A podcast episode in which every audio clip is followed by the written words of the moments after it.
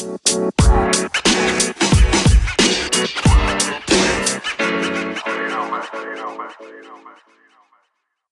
morning, afternoon, or evening, wherever you are in the world. Welcome to DBN News for 10 3 2019. That's right, it's spooky season. The semi daily news that even plants crave and anchors number one gaming news podcast. I'm Anthony, and I'm back from TwitchCon 2019. I'll be your host today. With that being said, let's jump into the news. First is from IGN, written by Matt Kim. Randy Pitchford exonerated in legal battle with ex Gearbox lawyer. Gearbox CEO Randy Pitchford has settled the legal dispute between him and former Gearbox legal counsel. According to a new report, the two have agreed to a settlement while Pitchford has been exonerated from all allegations against him. In a new report from The Hollywood Reporter, the legal battle between Pitchford and former Gearbox legal counsel Wade Callender that began in December 2018 has reached its conclusion. The decision was discovered in a filing to the Dallas County District Court on Thursday. That's in Texas, by the way. Upon review of all the evidence in the case, it was the opinion of counsel that the evidence exonerated Randy Pitchford from the allegations against him. The official dismissal statement read All misunderstandings between the parties have been corrected and apologies were exchanged. Between, because the parties are mutually bound by confidentiality, no additional statements will be forthcoming. Callender sued Pitchford in late 2018 after he accused Pitchford of allegedly receiving a secret $12 million bonus from Borderlands publisher Take Two Interactive. Gearbox, Gearbox, Gearbox countersued, claiming that Callender borrowed money from Gearbox for personal expenses and never repaid the company.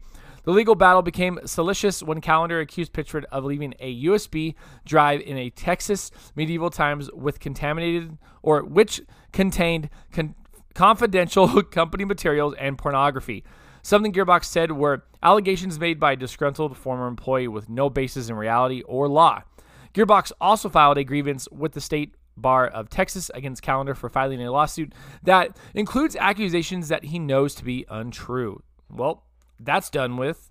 Randy Pitchford seems to be in the media, games media, for all of the wrong reasons, and I don't know how he's still with that company. Second is from IGN, written by Matt Kim. Untitled Goose Game definitely not confirmed for PS4 and Xbox One.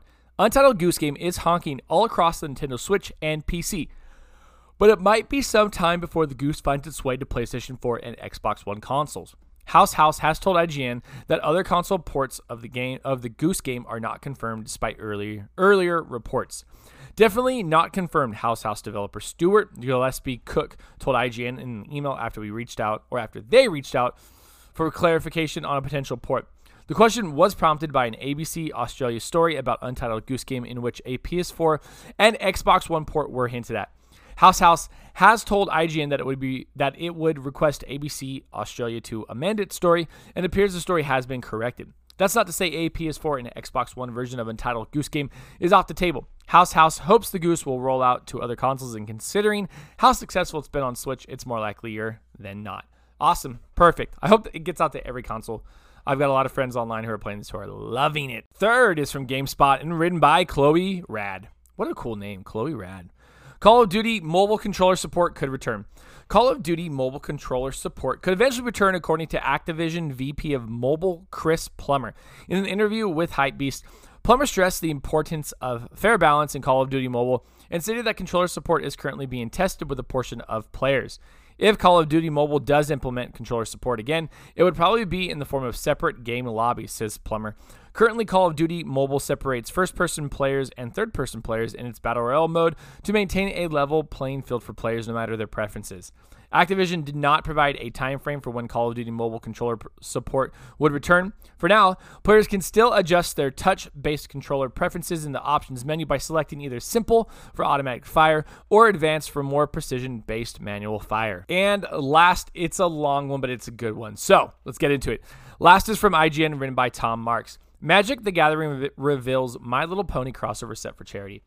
In what is potentially one of the most unexpected crossovers around, Magic the Gathering is getting a collaboration with My Little Pony. A three card promotional set called Ponies. The Galloping will be available later this month, and with all net proceeds going toward Extra Life to benefit the Seattle Children's Hospital. These silver bordered cards will be sold alongside matching playmats on HasbroPulse.com starting October 22nd, as well as four digital card sleeves available in Magic the Gathering Arena. MTG card designer Chris Mooney told IGN that their team is always excited when we get the opportunity to work on a project like this, having previously done something similar for 2017's HasCon with promotional cards tied into Dungeons and Dragons, Transformers, and Nerf. With My Little Pony, Friendship is Magic ending its ninth and final season on October 12th, Mooney said, We wanted to create a special product for our Extra Life initiatives this year. It seemed like a perfect fit and the perfect time for it. These are silver bordered cards, which means they obviously aren't actually legal in tournament play, but they do look the part. The three cards Rarity, Princess Twilight Sparkle, and a double sided card featuring Nightmare Moon and her Princess Luna transformation have art that is a blend of the My Little Pony and Magic art styles by Andrea Reddick, Jennifer Elmire, and John Thacker. Princess Twilight Sparkle's effect even makes reference to other cards that don't actually exist, like Applejack and Rainbow Dash, though Mooney says that this was always meant to be a three card set. When asked if they'd ever make those cards, he explained that they have nothing to share at the moment, but that they have a lot of fans on the team, and they had a great time working with the My Little Pony team at Hasbro on this.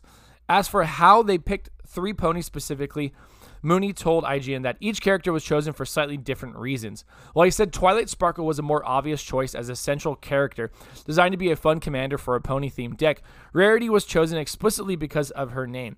As seen in the picture that IGN provided, her effect even interacts with a card with a card rarity. Meanwhile, Nightmare Moon was picked because they wanted to feature at least one villain, and the transformation effect naturally came along with that choice.